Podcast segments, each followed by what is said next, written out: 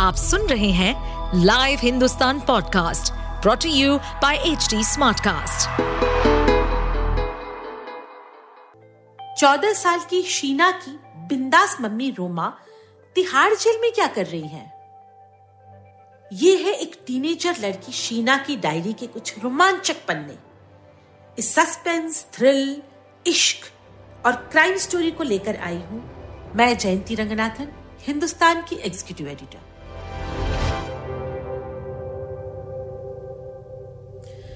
शीना की डायरी का चौबीसवा episode. Love के लिए कुछ भी करेगा। मेरी मम्मी की लव स्टोरी।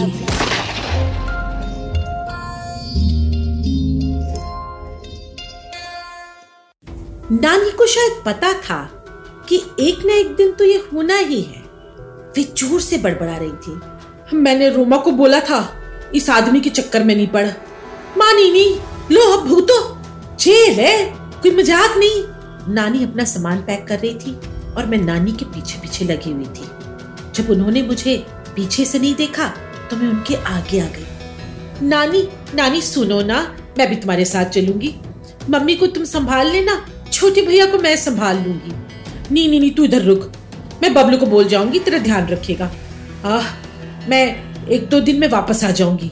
तेरी मम्मी कहेगी ना तो उसे भी साथ लेके आऊँगी। मैं नानी का रास्ता रोक खड़ी हो गई। प्लीज़ नानी, मुझे ले चल। मैं अकेले घर में क्या करूँगी? मेरे स्कूल की छुट्टियाँ चल रही हैं। नानी ने मुझे घूर के देखा। अच्छा चल, पर देख, वहाँ जाके शिकायत नहीं करना। एक लंबी वाली ड्रेस रख ली। इतनी तो गर्मी पड़ रही है, और कुछ ले जाने का कोई मतलब नहीं। बैग कंधे पर टांगे में ड्राइंग रूम में आ गई। नानी अपना बैग तैयार कर चुकी थी। हम दोनों सीढ़ियों से नीचे उतरने लगे। घर के ठीक सामने विम्मो नानी की गाड़ी खड़ी थी। मेरे कुछ कहने से पहले नानी ने गाड़ी का दरवाज़ा खोला। अंदर विम्मो नानी बैठी हुई थी। नानी ने उनका हाथ पकड़ लिया और रोती हुई बोली, देख विम्मो क्या हो गया? तो कुछ भी कर और लड़के को बाहर निकाल। विम्मो धीरे से सिर हिलाने लगी। मुश्किल है निर्मल। कवल के पीछे पुलिस बड़े दिनों से थी। ये जो नया नाम रखा है ना उसने बंटी, वो भी पुलिस को पता चल गया है। तू शुक्र मना कि रोमा अभी पुलिस के हत्ते नहीं चढ़ी है। अरे बाप रे, मेरी बेटी की मुसीबतें तो खत्म ही नहीं होती। नानी सिर पकड़ के बैठ गई।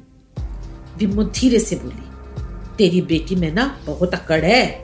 मैंने कहा था कमल को बोल मेरे साथ काम कर ले। मानी नहीं पट्टी। काम तो चंगा कर रहा था। तो क्या करे विमो? पुलिस तो बड़े बड़े के पीछे पड़ जाती है। हम भी तो आ गए थे ना पुलिस की चपेट में। विमो नानी ने नानी को घूर के देखा। तेरी वजह से जेल गए थे। तू पैसे लेके भागने के चक्कर में ना होती तो हम पकड़े ही नहीं जाते। रहने दे विमो गलती हो गई। तू इस बार लड़के को बचा ले। माता रानी की कसम, मैं सच्ची कह रही हूँ, तेरे से कभी कुछ न बोलूँगी। अच्छा सोचने दे, कुछ करती हूँ। कहा है तेरी लौंडिया? वो मुँह बंद रखेगी तो मैं कुछ ना कर पाऊँगी। उससे मैं बात करूँगी। अभी उसका बच्चा कितना छोटा है। उसे माँ बाप दोनों चाहिए। देख ले, ये एक बेचारी शीना बिना बाप के पल गई। सब बच्चे थोड़े ही ना पल पाते हैं। फिर मेरी भी उम्र हो गई है विम्मो। मैं कितना संभालू? नानी कहते कहते दुपट्टे से आँसू पोछने लगी। मैंने नानी को रोते हुए कम ही देखा था। मैं उनका हाथ पकड़कर उनसे सट के बैठ गई। विम्मो नानी का ड्राइवर खूब तेज गाड़ी चला रहा था। लगभग तीन घंटे बाद मुझे सड़क पर बोर्ड दिखा। वेलकम टू पंजाब दोपहर बाद चंडीगढ़ से आगे एक गाँव माखन माजरा पहुँचे। नानी ने मम्मी को फ़ोन लगाया। फ़ोन रखने के बाद धीरे से बोली, रोमा, यहाँ से निकल गई है। कहा के लिए? विम्मो नानी ने चौंकते हुए पूछा, पता नहीं, कह रही थी पहुँचने के बाद बताएगी। तो हम कहा जाएँ? अमृतसर का कोई आदमी है। उसके घर रुकने को कह रही। विमो नानी सिर हिलाने लगी। ना ना ना, मैं किसी पे यकीन नहीं करती। ऐसे किसी के घर कैसे चले जाए? कवल कहा है? पूछा तूने? रूमा को भी नहीं पता। चंडीगढ़ की जेल में ले जाने की बात थी। ऐसे आधी आधी खबर देगी तो काम कैसे चलेगा? बूढ़ी हो रही हूँ, पैर जवाब दे रहे नानी ने विम्मो का हाथ पकड़ लिया। थोड़ा सबर कर ले विम्मो बच्चों की बात है। तू जानती है ना, मेरी रही सही एक ही लड़की है। बड़ी मुश्किल से पाला है। उसकी खातिर मान जा। बिम्बो नानी बैठे बैठे सिर हिलाने लगी। कुछ देर बाद बोली, फिर चल अमृतसर। जब हम अमृतसर पहुँचे, रात होने को थी। बिम्बो नानी और मेरी नानी ने गोल्डन टेंपल जाकर मत्था टेकने का मन बना लिया। नानी ने मुझसे कहा, तू भी चल, अपने लिए कुछ मांग लीजो। रात को गोल्डन टेंपल चमकता सा नज़र आ रहा था। उस समय भी वहाँ भीड़ थी। लाइन में लगकर हम गुरुद्वारे के अंदर गए। कड़ा प्रसाद भी चखा। नानी ने कहा, वो गुरुद्वारे में लंगर चखेगी। मोटी रोटी, दाल और हलवा खाने के बाद हम गोल्डन टेंपल से बाहर निकले। आसपास ढेर सी दुकानें थी। रात की रोशनी में झिलमिलाती हुई। एक रास्ता जलियांवाला बाग की तरफ़ जाता था। मैं रुक गई। नानी, मैंने हिस्ट्री की किताब में पढ़ा है जलियांवाला बाग के बारे में। मुझे देखना है। नानी मेरा हाथ पकड़कर खींचती हुई बोली, रात को थोड़ी नहीं खुला रहता है। दिन के टाइम आएँगे, तब देख लेना। नानी के साथ मैं घिसटती हुई रोशनी की दुनिया से निकलकर गाड़ी तक पहुँची। मम्मी ने अमृतसर में जिस घर का पता दिया था, वो वाघा बॉर्डर के पास था। गोल्डन टेंपल से लगभग 40 मिनट दूर। एक बहुत पुराने से, लेकिन बड़े सी घर के सामने गाड़ी रुकी। घर के बाहर चार गाय, तीन भैंस बदी हुई थी। हर कहीं गोबर की स्मेल पास में कुआँ था। कुएँ के ऊपर बरगद का बड़ा सा पेड़, जिसकी जड़ें ज़मीन तक लटक रही थी।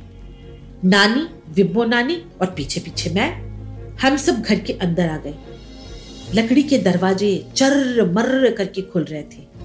घर में बहुत सारे लोग थे, औरतें, बच्चे, हर उम्र के आदमी रोमा ने हनी सिंह का नाम लिया था। और हमारे सामने एक दुबला पतला सा, लंबा सा सरदार आकर खड़ा हो गया।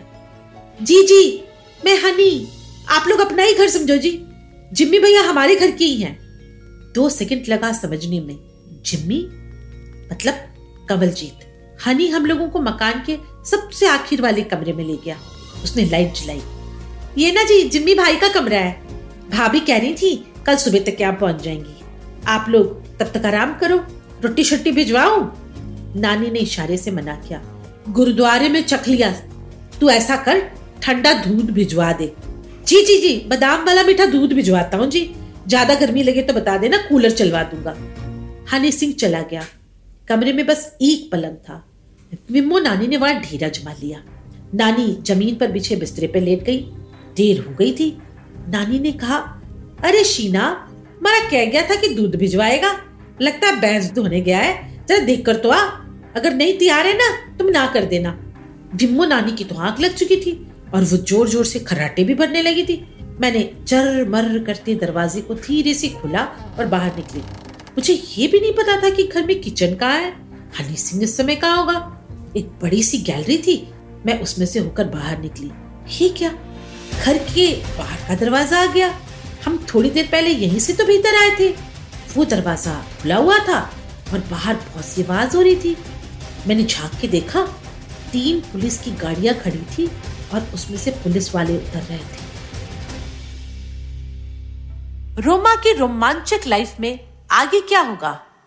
जानने के लिए सुनते रहिए मेरी मम्मी की लव स्टोरी इस सीरीज़ को सुनने के लिए आप एच टी स्मार्ट कास्ट को फॉलो कर सकते हैं, जैसे इंस्टाग्राम फेसबुक ट्विटर लिंक्डइन और यूट्यूब ऐसे और भी पॉडकास्ट सुनने के लिए आप लॉग इन कर सकते हैं www.htsmartcast.com इस पॉडकास्ट पर अपडेटेड रहने के लिए हमें फॉलो करें एट एच डी हम सारे मेजर सोशल मीडिया प्लेटफॉर्म पर मौजूद हैं।